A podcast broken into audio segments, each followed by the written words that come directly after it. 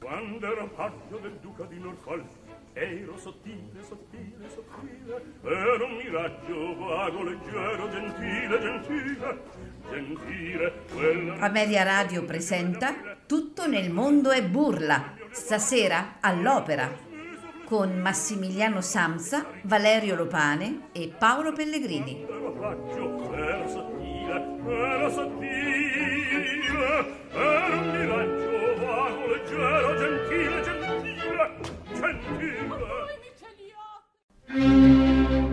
Non piandrai il farfallone amoroso, notte e giorno d'intorno girando, delle belle trovando il riposo, narcisetto adoncino d'amor, delle belle trovando il riposo, narcisetto adoncino d'amor. non piarrai questi bei pennacchini quel cappello leggero e galante quella chioma, quell'aria brillante quel vermiglio donnesco color quel vermiglio donnesco color. Non piovrai quei pennacchini quel cappello quella chioma, quell'aria brillante non pianga il farfallone amoroso. Notte e giorno d'intorno girando delle belle turbando il riposo. Narcisetto ad ogino d'amor delle belle turbando il riposo. Narcisetto ad ogino d'amor. Tra guerrieri un po' farmaco all'està stati stretto salgo schiappa in spalla vada al fianco collo dritto muso franco un gran casco un gran turbante molto onore poco contante poco contante poco contante.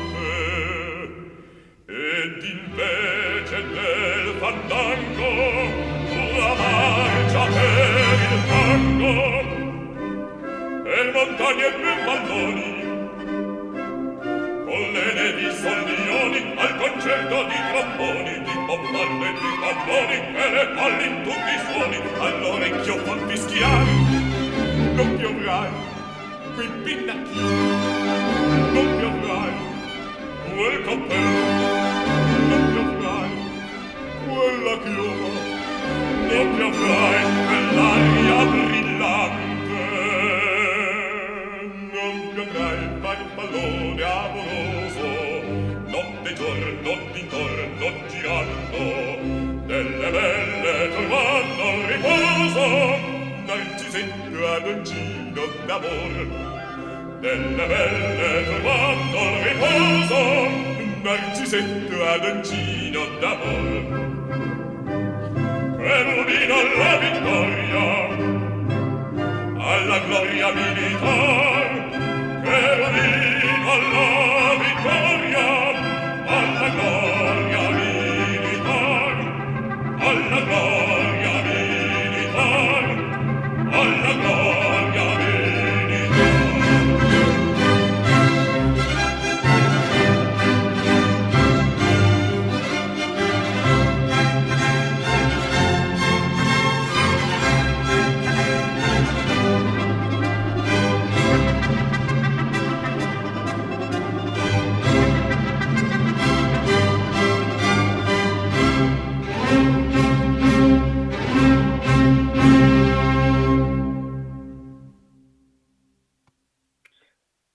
Buonasera a tutti. Il eh, 10 febbraio del 1923, nella mia città che è Milano, nasceva un grandissimo cantante che avrebbe avuto il destino di segnare una fetta importantissima del Novecento, manifestandosi come una delle più grandi voci di basso. Parlo evidentemente di Cesare Siepi, di cui in questi giorni si celebra appunto il centesimo compleanno, e per festeggiare questo importante traguardo di ancora eccezionale vitalità artistica, ho accanto a me 2 grandi amici. Luisella Franchini, innanzitutto, a cui diamo il benvenuto. Buonasera. Buonasera a tutti.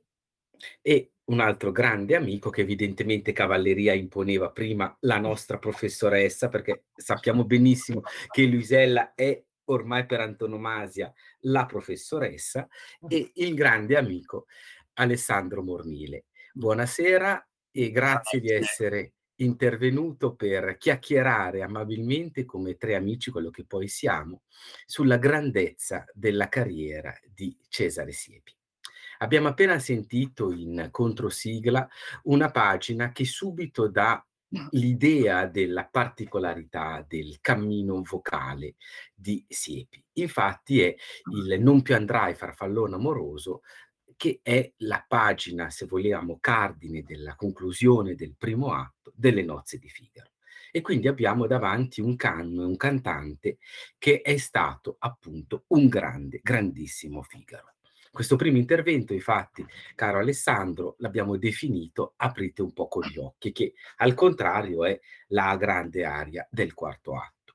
Seguiremo quindi, non dico in maniera cronologica a seconda del repertorio, però faremo una camminata lungo il vastissimo repertorio e la grande carriera di Siepi. La particolarità è appunto quella che va da Mozart, addirittura da Monteverdi, che sarà Seneca uno dei ultimi debutti di Siepi, fino a giungere addirittura all'Amor dei tre re di Montemezzi del Novecento. Qual è secondo te il carattere determinante di Siepi? Cioè se devi dare un'istantanea di questa grande voce novecentesca. Beh, allora aprite un po' quegli occhi, apriamo un po' le orecchie e dopo aver sentito, e dopo aver sentito questo brano, beh, ci rendiamo conto mhmm, non solo della grandezza dell'interprete, della grandezza della voce, eh, ma ci rendiamo conto di quanto la decadenza, o meglio, di come il teatro eh, lirico si evolva nel tempo sì. e ci privi, ci privi di vocalità così rigogliose, così risonanti, così omogenee, così pastose come erano quelle di cantanti come, come Cesare Siepi, che fra l'altro può considerarsi l'erede di un altro grande basso che è stato Ezio Pinza. Esatto. Ed è un erede, ed è un erede degno di eh, solcare perché eh, Cesare Siepi è stato, come anche Pinza, un, un vero re del Metropolitan di New York per oltre un ventennio. Certo. E, mh, e beh, sentire questa voce ci fa riflettere su come la vocalità di basso si sia evoluta nel Novecento, passando attraverso la lezione verista, mantenendo questa pastosità vocale, questa risonanza e questa capacità anche di correre fra i registri, perché la voce è sostanzialmente quella di un basso cantante, certo. eh, quindi di estrazione ottocentesca, ma una voce che riusciva a ehm, passare anche nel registro grave e a percorrere tutte quelle che sono le sonorità del, del basso profondo. Ecco. Che cosa eh, aveva di così straordinario, ma di così particolare la voce di Siepi, oltre alla bellezza e alla rigogliosità, alla, stu- alla stupefacente bellezza del mezzo vocale? Era la mh, capacità, secondo me, di porsi all'interno del Novecento, eh, all'interno di un panorama vocale che era ricchissimo e che comunque aveva conosciuto la grande lezione lasciata nel Novecento da Fyodor Shaliapin una lezione che non va dimenticata e che lasciò sul campo un nuovo modo di concepire il teatro, anche a livello interpretativo. E non a caso eh, possiamo sottolineare che la voce di Siepi forse non possedeva l'appariscente statura drammatica che in quegli anni stessi possedeva una voce come quella di Boris Christoph o una voce come quella di Nicola Rossi Lemeni, che erano voci meno preziose, ma più attente al dettato interpretativo. Con questo non voglio dire che Siepi non sia stato un grande attore, lo è stato anche perché era un uomo bellissimo e non a caso è diventato un interprete di riferimento del ruolo di Don Giovanni. E infatti era proprio lì che volevamo esatto. arrivare. Quindi, e quindi il mio, il mio è un po', un, po un ossimoro, ma certo. ehm, certamente dal punto di vista interpretativo, cioè si ricorda Siepi forse più per la bellezza del suo strumento, per questa pastosità del suono, prima ancora che ricordare la statura di un interprete che non possedeva quelle caratteristiche alla Shaliapin che invece negli, negli stessi anni in cui operò eh, Siepi eh, possedevano eh, vocalità come quelle di Boris Christoph e Nicola Rossilemeni che guarda caso furono apprezzatissimi in Italia certo. Moltissimo, tanto che Siepi poi dal 1950, dopo il, il grande exploit al Metropolitan di New York con il Don Carlo, divenne per un ventennio eh, il, il, divo, certo. divo net, passando anche a Broadway, avvicinando la, il musical, la canzone, avvicinando ovviamente anche questo Don Giovanni che poi portò anche sul palcoscenico salisburghese eh, con la direzione di Furtwängler e poi con Vabbè, poi, certo. quindi anche con le incisioni live, le incisioni anche in, eh, certo. per, per, le registrazioni video. Esiste anche una registrazione in sì. inglese, se ricordo sì, ma, ma, tra l'altro c'è quella celeberrima appunto fatta con Furtwängler. Fu, e poi anche il... un'altra in inglese, vero? Esatto, esatto ma diciamo che poi Don Giovanni fu effettivamente un ruolo che catalizzò e naturalmente a questo si riallaccia appunto alla figura di Pinza, anch'egli grandissimo Don Giovanni. Quindi direi soprattutto questa, questa dignità stilistica, questa che certo. si univa alla, alla bellezza della voce e che l'ha reso per moltissimi anni, eh, perché la carriera è stata lunghissima, è durata, è iniziata negli anni 40, prima della guerra, ed è finita nel, negli anni 80 e certo. poi lui è morto, è morto, nell'87. Nato nel 1923, anche se alcuni lessici da, danno come la data di nascita 1919, ma non penso sia verosimile. Penso no, che... no, no, no, no. Sì. 23. Esatto, esatto. Ora io direi... a 18 anni nel 41 cioè effettivamente giovanissimo. Io direi ora, di, di abbiamo parlato di Don Giovanni, allora proponiamo ai nostri ascoltatori proprio l'incisione di un bellissimo duetto che è La ci daremo la mano con Ilve Göden e possiamo goderci questa pagina. Quindi buon ascolto per i nostri amici che ci stanno seguendo.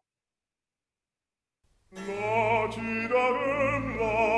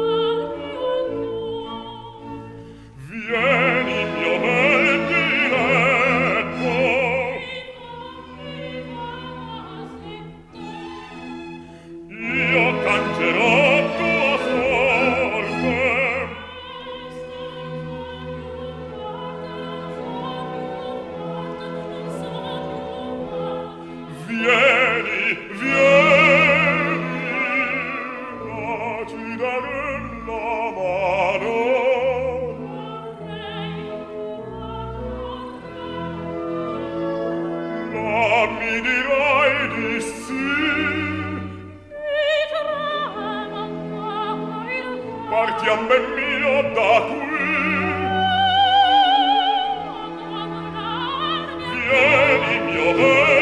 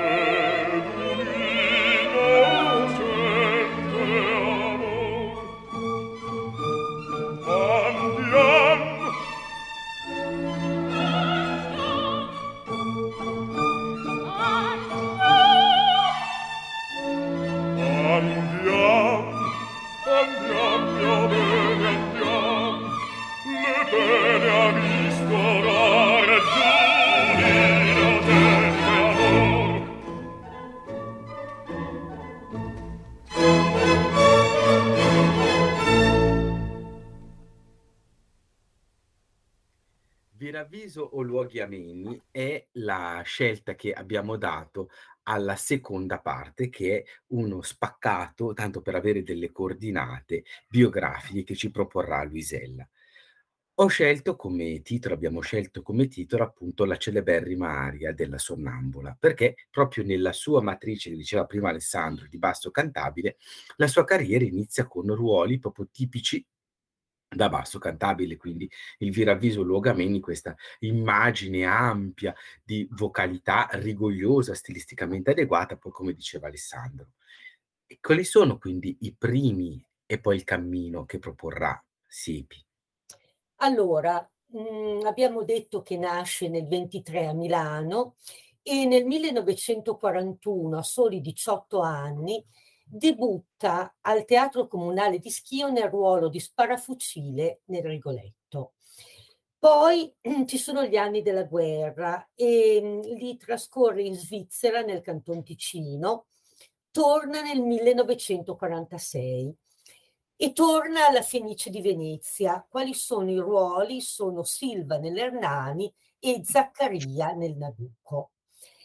Sempre come Zaccaria nel Nabucco, ehm, debutterà alla Scala il 26 dicembre, sempre del 1946, con lo spettacolo che inaugurava la stagione della Scala che riapriva eh, dopo gli anni della guerra.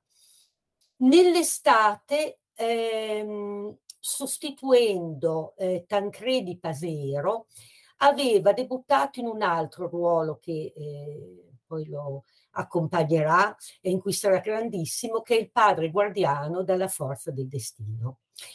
Ehm, prima di andare avanti, volevo, io ho trovato il giudizio che aveva dato del, di Cesare Siepi Giacomo Lauri Volpi e volevo leggerlo brevemente. Lauri Volpi lo definisce così. Ricercatore assiduo, ha trovato la melodia nel fondo dell'anima e va dirigendo la voce verso una meta infallibile, donde la tenerezza e la persuasione del suo canto, la dignità del suo stile, l'austerità della sua colorita dizione, la solennità ieratica del suo atteggiamento scenico. Mi piace molto solennità ieratica perché secondo me lo, lo identifica molto. E andiamo avanti negli anni, ci sono gli altri debutti. Nel 47 il Raimondo nella Lucia di Lammermoor, poi il Grande Inquisitore nel Don Carlo, poi Colline nella Bohème. E torniamo finalmente alla Scala. Torniamo alla Scala nella stagione 55-56 con eh, il ruolo di Fiesco nel Simon Boccanegra e poi ancora col Don Giovanni e col Requiem di Mozart. Ehm, volevo soltanto aggiungere che la sua ultima apparizione alla Scala sarà nuovamente col Fiesco nel Simon Boccanegra, ed è, siamo il 12 gennaio 1979, una recita sola. Sostituiva Nikolai Ghiaurov in un allestimento di cui era direttore Claudio Abbado e la regia era di Giorgio Strehler. Ehm, un eh, critico che era in sala quella sera, che era Carlo Curami, eh, racconta che loro giovani, nel momento che avevano saputo che quella sera c'era Siepi, si erano dati appuntamento ed erano tutti corsi alla scala, no? E ricorda uno strumento vocale ripetibile per calore, livegatezza e pastosità. Lo paragona a un organo, a un violoncello. E mh, dice che quando mh, parte la frase eh, pronunciata da Fiesco nei confronti della figlia, no, la figlia dei Grimaldi, è partito un applauso entusiastico nella sala della Scala. Nel 1950, come diceva Valerio, debutta al Metropolitan nel ruolo di Filippo II in un allestimento del Don Carlo. Il successo è tale che Siepi viene confermato al Met eh, e rimarrà per 23 stagioni consecutive dal 1954 al 1973 per oltre 100 recite. Eh, poi abbiamo nel 51 la messa da Requiem al Carnegie Hall diretta da Arturo Toscanini e poi abbiamo una serie negli anni 50 di registrazioni alla RAI. RAI di Torino per Bohème, Sonnambule e Don Carlo, eh, RAI di Milano per Il Barbiere di Siviglia, RAI di Roma per l'Ernani. Nel 1953, per tre stagioni, 53, 54 e 55, è al Festival di Salisburgo. E, è nel 54 è Don Giovanni ed è quella famosissima edizione storica diretta da Willem Furwengler eh, che noi conosciamo, è disponibile anche in, eh, anche in film. Poi nel, negli anni 60-70 eh, cresce la collaborazione con lo Staatsoper di Vienna e eh, infine una curiosità, come diceva Alessandro prima, il, le due apparizioni a Broadway in due musical, uno nel maggio del 1962 eh, che si apre con la canzone Rome che viene proprio resa celebre da lui e uno nell'aprile del 1979 eh, sempre a Broadway. Nel 1974 debutta come Mosè nell'opera omonima di Gioacchino Rossini alla Fenice. L'ultimo debutto è nel 1986 eh, nello Jerusalem di Verdi al Reggio di Parma, mentre l'addio alle scene avviene prima a Parma con Ramfis, Ramfis nella Ida e poi il 21 aprile 1989 al eh, Teatro Carani di Sassuolo. E qui di quella giornata abbiamo una testimonianza del musicologo Daniele Rubboli che lo aveva accompagnato in macchina. E allora mh, mm, Siepi aveva 66 anni, però la voce era sempre, sempre morbida, vellutata, perfetta. E mh, mm, lascia appunto il ricordo di questo di quest'ultimo concerto dove è una curiosità, al pianoforte c'era il marito di Mirella Freni il maestro Leone Magiera.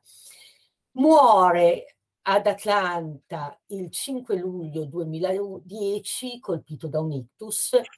Nel 62 eh, aveva sposato una danzatrice del Metropolitan che poi abbandonerà le scene dopo il matrimonio e aveva avuto due figli. Eh, ricordo un'ultima eh, piccola testimonianza perché così la trovo molto carina, eh, anche questa di un critico presente quella sera in sala. Siamo a Parma nel 1983 e nel Barbiere di Siviglia, lui era Don Basilio, e raccontano che mentre eh, Rosina cantava la sua aria, ma se mi toccano dove è il mio debole, lui in mezzo alle quinte le faceva l'imitazione in falsetto. Dicono quelli che erano presenti che è stata una cosa veramente irresistibile. Concludo e poi mh, mhmm, lo prenderò dopo perché poi dopo parleremo di lui e di Bastianini che quello che personalmente mi ha sempre colpito di Cesare Siepe, oltre la sua fantastica voce, interpretazione, io lo amo moltissimo, è la grande eleganza. Secondo me è un'eleganza non solo di stile, ma un'eleganza interiore, un'eleganza d'animo, un signore dello spirito, diciamo così. Guarda Luisella, dopo questa definizione del Signore dello Spirito, rimaniamo sul tuo labbro favela Signor e quindi possiamo tranquillamente anche presentare il prossimo ascolto che è appunto la scena della profezia del Nabucco che ci dà quindi la possibilità di apprezzare anche la grandissima qualità vocale verdiana e poi ne riparleremo con Alessandro. Quindi abbiamo scelto un'edizione particolare sotto la direzione di, di Shippers, quindi dal vivo, anche perché vero, anche se è abbastanza assurdo, non è mai stata incisa in studio l'opera completa Nabucco con Siepi, queste sono scelte che ha fatto la Decca e, e non abbiamo altro che registrarle come tale. Godiamoci questa bellissima direzione di Shippers e questa incredibile profezia del nostro Cesare Siepi. Buon ascolto.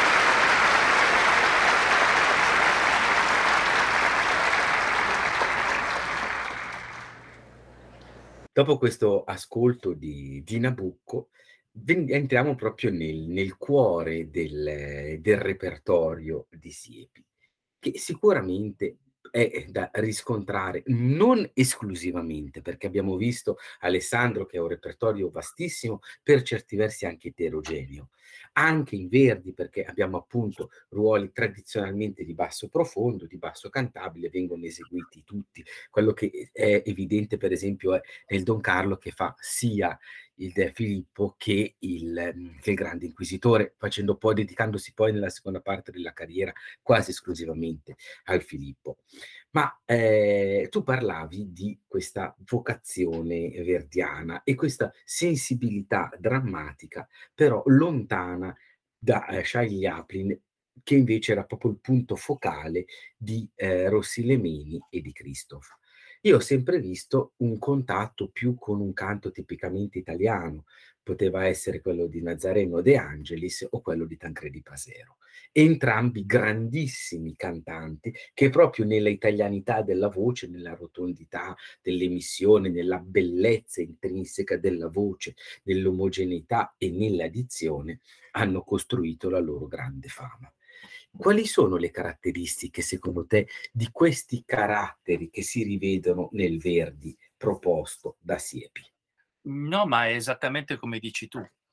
Ehm, cioè nella vocalità di Siepi e nella vocalità verdiana di Siepi, viene fuori proprio questa morbidezza tipica del canto italiano, che affonda le radici in una tradizione vocale di bassi italiani, come quelli che hai citato, che si discostano per un attimo da quella che era invece la tradizione che sulla scia di Shaliapin ovviamente investiva tutti i grandi bassi slavi e in qualche modo in, ha investito anche Nicola Rossilemeni, che apparteneva a, a, a, questo modo di interpretare in maniera drammaticamente più incisiva, più spiccata, meno nobile forse, personaggi come, come, ad esempio Filippo II nel Don Carlo. Non dimentichiamo una cosa, e questo è, una, è, una, è un, in diverse pagine eh, nel libro di Rudolf Bing, grande, grande manager del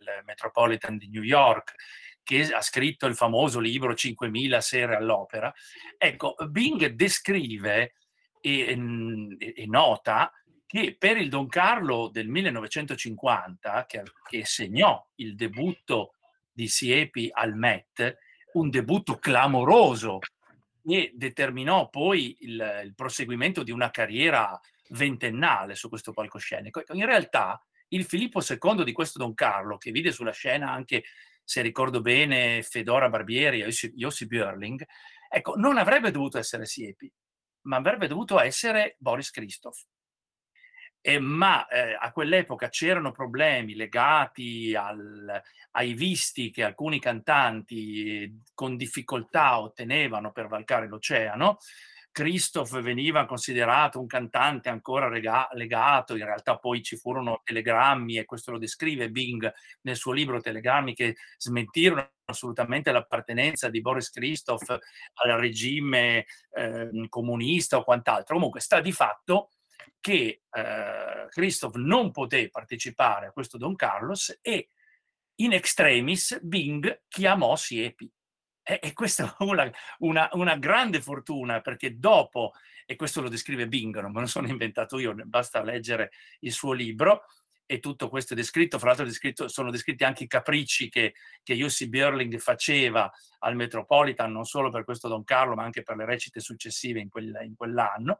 E, e ovviamente venne, vide, vinse, insomma, questo, questo debutto fu assolutamente clamoroso e quindi non, non, si deve pensare che eh, immediatamente le carriere esplodano perché un direttore artistico ci si renda conto, certamente la fama di Siepi in, in Europa c'era già, cantava già dal, da, da, prima della guerra, ma arrivò al Metropolitan in questa maniera un po' eh, all'ultimo, eh, ma non ne uscì più e quindi in qualche modo eh, riuscì a convincere il pubblico americano con la forza delle, delle, sue qualità vocali, con questa pastosità spastosità, con questa rotondità di suono, con questo fraseggio così aristocratico che apparentemente si discostava da quello che era l'interprete previsto per questa produzione che nella mente di Bing doveva essere Christoph. Ma poi Bing si convinse che anche le qualità all'italiana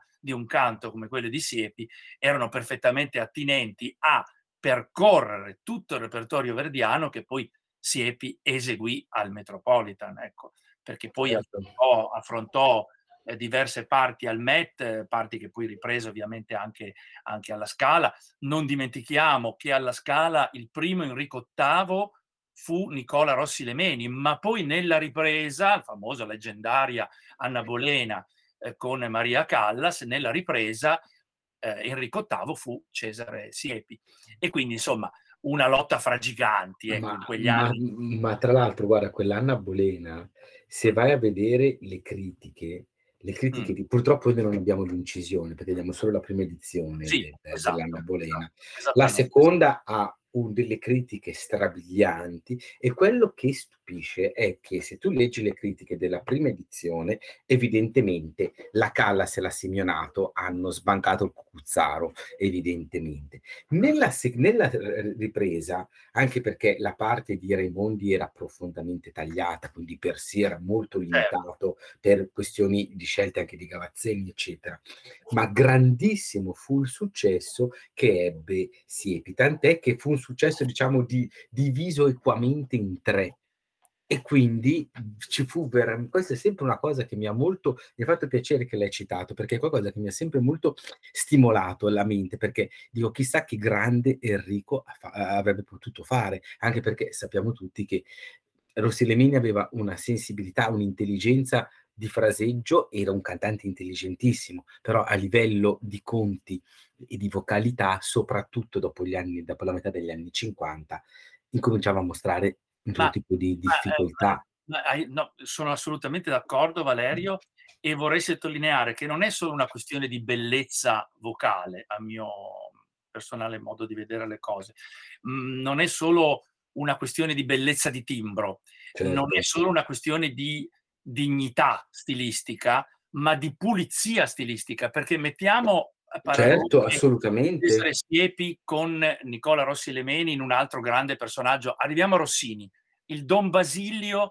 di Nicola Rossi Lemeni, applauditissimo dal pubblico scaligero nella leggendario Barbiere di Siviglia Scaligero, era un, barbiere, era un Don Basilio che aveva minor pulizia stilistica rispetto a quella che invece garantiva sempre Siepi ai suoi personaggi, con questa regalità molto, molto contenuta che eh, caratterizzava l'interpretazione e di conseguenza anche il modo di concepire il personaggio rapportato alle sue qualità vocali. E quindi, Certamente.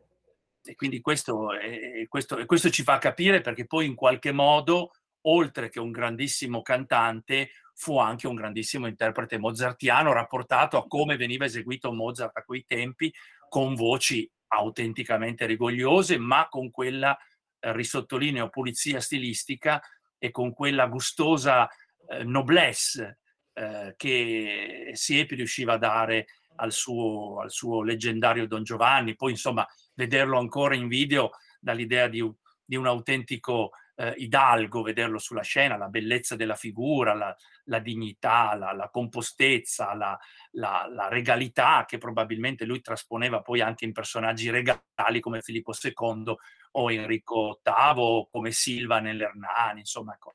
quindi certo. un cantante che riusciva a compenetrare la bellezza della voce con una forza e una statura drammatica che c'era, ma era un po' in contrapposizione a quello che invece ponevano in quegli anni sui palcoscenici altri bassi che si ispiravano più alla lezione eh, di Sciagliapini, che è stata una lezione fondamentale per l'evoluzione della voce del basso e non solo certo. nel Ecco, questo è un po' il mio modo di, di, vedere. Poi non chiedetemi se io preferisco un modo, il modo di cantare alla Cristof, alla Rossi Lemeni o quello di Siepi perché non vi risponderò mai. Esatto, perché sennò poi ti arriva, ti arriva a casa un pacco all'antrace e sappiamo anche esatto. da, chi ti arriva, quindi è inutile esatto. che metta anche il mittente. Esatto, alla professoressa. Esatto, esatto, la, no. la professoressa l'ha capito, la esatto. professoressa tace.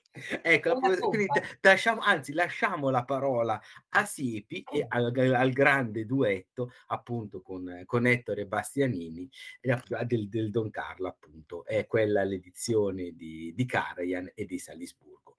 Quindi veramente un, un buon ascolto per questa pagina in cui ci sono due eccezionali Sublime. vocalità. Sublime. Oh, sia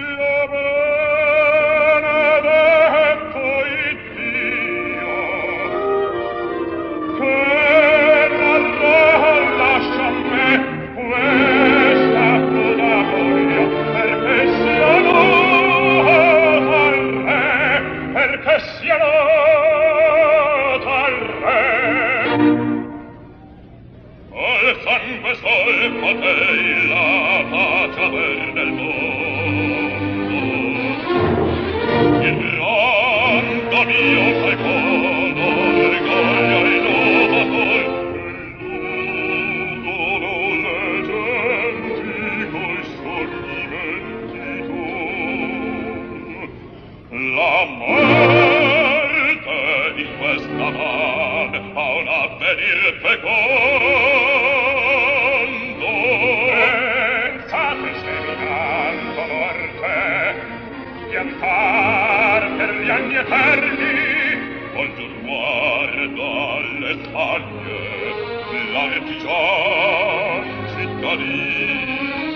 la plebe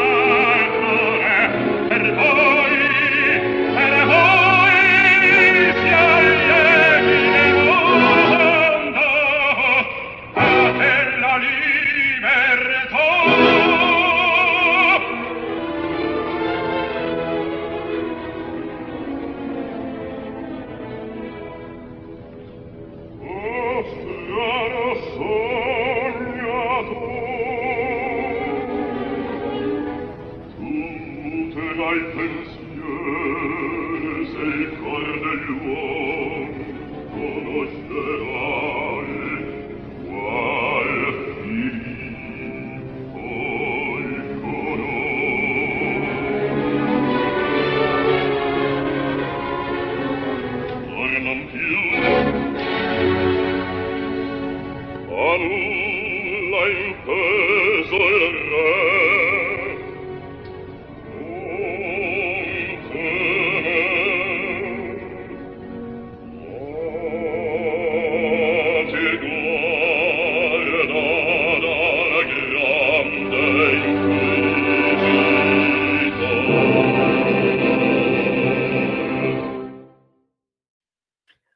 carissima Luisella, abbiamo il tuo intervento che io ho deciso strano figlio del caos, anche perché evidentemente si parla di un, una grandissima pagina del, del Mefistofele, e ho deciso di dare il titolo a questa sezione in cui ci darai evidentemente dopo aver sentito Bastianini e Siepi, un rapido aneddoto sul rapporto tra questi due giganti e poi una pattinata rapida sulla discografia ufficiale e live che è nutritissima del nostro Cesare.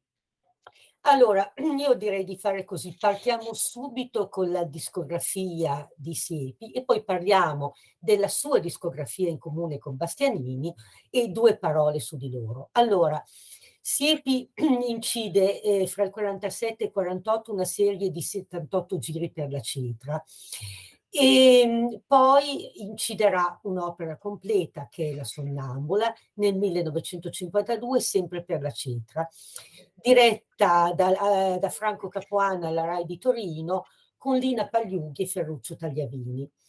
Negli anni 50 passa alla Decca registra alcuni recital e poi tutta una serie di opere complete eh, di cui lascerei perdere l'elenco. Abbiamo, andiamo dal Barbiere di Siviglia alla Boema al Don Giovanni, le nozze di Figaro, Gioconda e la forza del destino. E, mh, mm, parte di esse alla, a Santa Cecilia a Roma. I direttori sono tutti di spicco, abbiamo Furwengler, eh, Joseph Krips, Kleiber, Mitropoulos e mh, mm, tutte queste pubblicazioni si accompagnano a quelle invece live. Ehm, fra quelle live ricordiamo il Don Carlo, ne ricordiamo due, entrambi con eh, Bastianini uno, anzi sono tre quelli con Bastianini, comunque uno nel 1956 a Firenze, quello famosissimo del 1958 di cui abbiamo ascoltato un brano a Salisburgo con Karajan, e mm, poi l'ultimo al Met, poi nel 65. Ehm, passiamo ecco proprio a questo punto ehm, a quello che era la discografia comune con Ettore Bastianini. Allora, con Bastianini abbiamo una Gioconda, eh, de, ecco, sono quelle in studio sono Decca, eh. abbiamo una Gioconda del 57, abbiamo la eh, Bohème mh, mm, in due CD una del Metropolitan e poi quella famosissima del 59 all'Accademia di Santa Cecilia, eh, diretta da Tullio Serafin. A proposito di quella Bohème, un brevissimo eh, aneddoto, c'è una fotografia molto bella di una pausa di quella Bohème dove Siepi e Bastianini fanno la lotta. Eh, con un Carlo Bergonzi che li guarda stralunato, è una fotografia bellissima, l'ho l'ho pubblicata da poco. Poi abbiamo questi tre Don Carlo live e ehm, abbiamo la forza del destino del 1955, altra cast eh, da paura del Monaco Tebaldi Siepi Simionato, direttore Francesco Molinari Pradelli, sempre della Decca, sempre a Roma, Santa Cecilia. Poi abbiamo il barbiere di Siviglia, mh, mm, quello del colmagio musicale fiorentino, il direttore Alberto Erede del 1956, ancora Decca. E qui abbiamo la Simeonato, Misciano e Ferdinando Corena. Per ehm, quello che riguarda il rapporto con Bastianini, ah, ecco, volevo sottolineare una cosa, è proprio una curiosità. Hanno entrambi cantato due arie da camera eh, che io amo molto, cantate da tutte e due. Una è l'ultima canzone di Tosti e l'altra è la visione veneziana. Ehm, di Bastianini e di Siepi, secondo me, ci sono dei tratti in comune ben precisi. Innanzitutto eh, l'atteggiamento, il canto pulito, sempre senza sbavature, sempre senza esagerazioni, molto controllato, la grande professionalità. E poi testimoniato da chi li ha conosciuti una grandissima riservatezza per quello che era la loro vita privata e una grande eleganza. Ehm, io nella nostra biografia su Bastianini l'ho definito un'anima elegante, direi che questa definizione è perfetta anche per Cesare Siepi. Ultima cosa, ultima chiosa, credo proprio non lo so, di averla scoperta io perché non l'ho mai ritrovata da nessun'altra parte, ehm, al funerale a Siena eh, di Bastianini quel 27 gennaio 1965, accanto a Giulietta Signonato e al maestro Gavazzini c'era anche Cesare Siepi. Eh, così è una cosa che io ho sottolineato appunto e ho, e ho riportato nella biografia. Diciamo così un grande che accompagna un altro grande, una definizione la prima che mi viene in mente. Ma assolutamente, assolutamente. Noi abbiamo parlato di tantissime incisioni, ma una delle incisioni che a me sta più a cuore è l'incisione di Mefistofele. Dovevano essere due, poi la seconda incisione non venne completata, ma abbiamo comunque la possibilità di sentire parzialmente il Faust di, eh, di Giuseppe Di Stefano e quindi sullo spirito che nega abbiamo questa occasione di sentire questa incisione parziale che venne poi comunque presentata. Quindi veramente buon ascolto per questa interpretazione eccellente di Siepi proprio nel Mefistofele.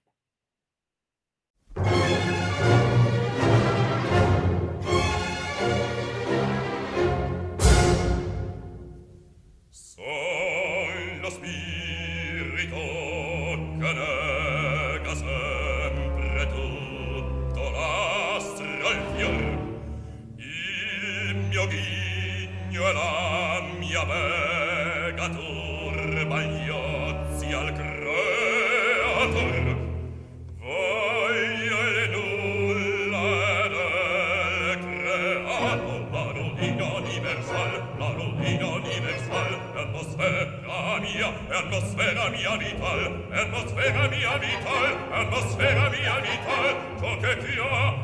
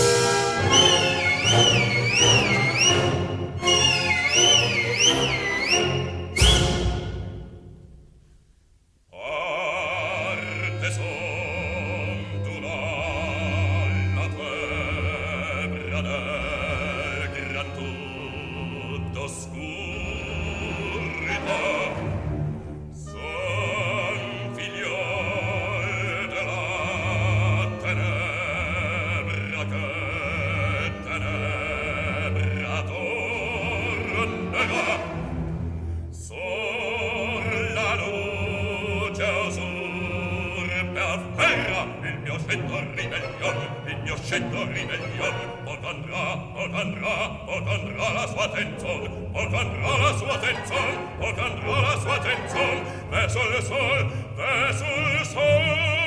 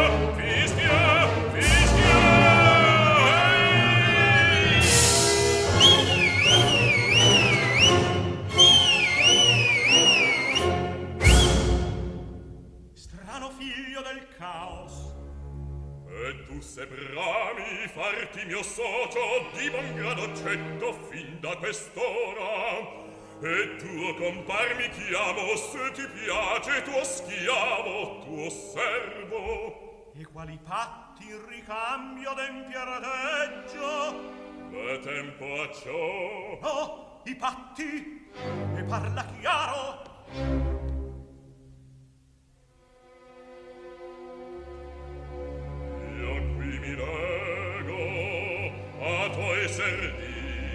Senza tregua corro alle tue voglie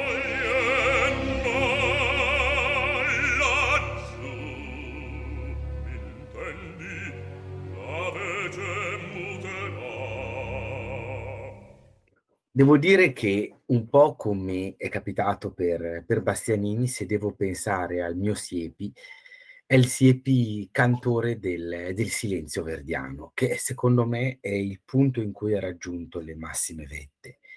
In definitiva, quelle opere che tra gli anni 70 e gli anni 80 dell'Ottocento hanno percorso cammini alternativi a quelli che Verdi aveva interrotto e poi ripreso fortunatamente per noi, dando due capolavori strabilianti che sono Otello e Falstaff, ma pareva appunto che dopo Aida Verdi avesse concluso il, la sua parabola artistica. Quindi grandissimo interprete di Mefistofele e grandissimo interprete della Gioconda. Quali sono i motivi di tanta eh, qualità vocale? Innanzitutto quello che è stato detto, una maestà nella pura emissione vocale, che rende questi due personaggi in immediato grandissimi. Soprattutto il personaggio di Mefistofele per la poliedrica richiesta stilistica, un personaggio complessissimo e ricco di scivoloni. Come dicevamo prima con Alessandro, è sicuramente una delle caratteristiche fondamentali è quello di essere sempre riuscito a mantenere nella sua espressività una linea, anche una idiomatica qualità interpretativa grandissima. E in questo sicuramente il suo riferimento è stato il grande Nazareno De Angelis, che è stato il Mefistofele per antonomasia del periodo della generazione appena precedente. Quindi abbiamo la possibilità di ascoltare numerosi Mefistofele, come citava prima Luisella, in discografia ufficiale e dal vivo. Altro grandissimo capolavoro è quello che viene dato dalla Gioconda. Innanzitutto l'opera è talmente complessa e ricca di elementi che ci deve essere un gioco eccezionale di squadra tra gli interpreti. Bastianini, la Simeonato, la giovanissima Cerquetti, quasi debuttante, chiamata all'ultimo per sostituire una cantante di maggior nome, ma che in quel momento non si sentiva pronta per un debutto anche discografico di quel ruolo, è evidentemente un veterano come poteva essere del Monaco. Si viene a creare una creazione strabiliante, qual è la decca dell'incisione, qual è la gioconda dell'incisione decca, e Siepi riesce a rendere con soltanto il suo incedere vocale, or cui la plebe si arroga il diritto della toga e della scure, cioè nell'immediatezza noi abbiamo di fronte un nobile veneziano, con quel misto di arroganza, di violenza, ma comunque è un nobile, e come tale si muove e parla. Dall'altra parte questa caratteristica, sempre riallacciandoci alla figura di De Angelis, che diventa un elemento fondamentale, è quello che ritroviamo anche nell'ultima opera incisa a livello cronologico nel cammino appunto della storia del melodramma, che è L'amor dei tre re. Opera grandissima di Montemezzi, purtroppo molto poco conosciuta, ma di meriti eccezionali. Accanto a questo c'è anche una piccola gemma che è appunto la boema. Perché dico piccola gemma? La capacità di adeguare questo suo rigoglio vocale che dava per certi versi un'immagine un pochino più âgée al personaggio, risulta invece grandissima nella figurazione di Collin, perché questo suo tratto più maturo rende quello di un ragazzo, e questa è la magia interpretativa che riesce a regalarci Siepi, che ha una consapevolezza più profonda. E quindi in questo, ed è l'ultimo ascolto che ci viene dato, è la superba vecchia di Zimarra con la direzione di una grande vecchia volpe di teatro, sempre per rimanere nell'ambito della vetustà, che è Serafin per l'incisione Decca. Quindi, prima di lanciare questo ascolto, ringrazio la professoressa Luisella Franchini per essere stata accanto a noi. Grazie Luisella, Grazie a voi, un abbraccio, un abbraccio a tutti. Ciao Alessandro. E veramente grazie di cuore all'amico Alessandro per aver condiviso con noi in amicizia, grazie, che poi è la cosa più bella, questi, questo nostro grande amore per l'opera e per Cesare Siepi. Grazie di cuore. Grazie, grazie, grazie. di aver ricordato un grande. Come Assolutamente. Certo. Allora, un abbraccio a tutti, ai nostri ascoltatori e vecchia Zimarra della celeberrima edizione della Bohème di Serafin per la Decca. Buona serata a tutti. Buona serata.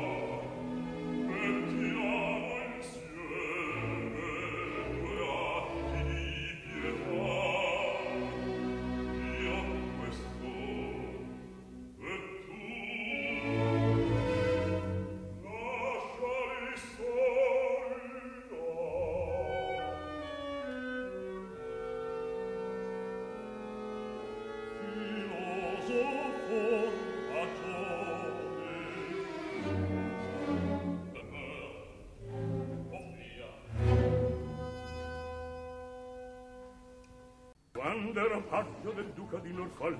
Ero sottile, sottile, sottile ero un miraggio vago, leggero, gentile, gentile gentile quello... A Media Radio ha presentato Tutto nel mondo è burla stasera all'opera con Massimiliano Samsa, Valerio Lopane e Paolo Pellegrini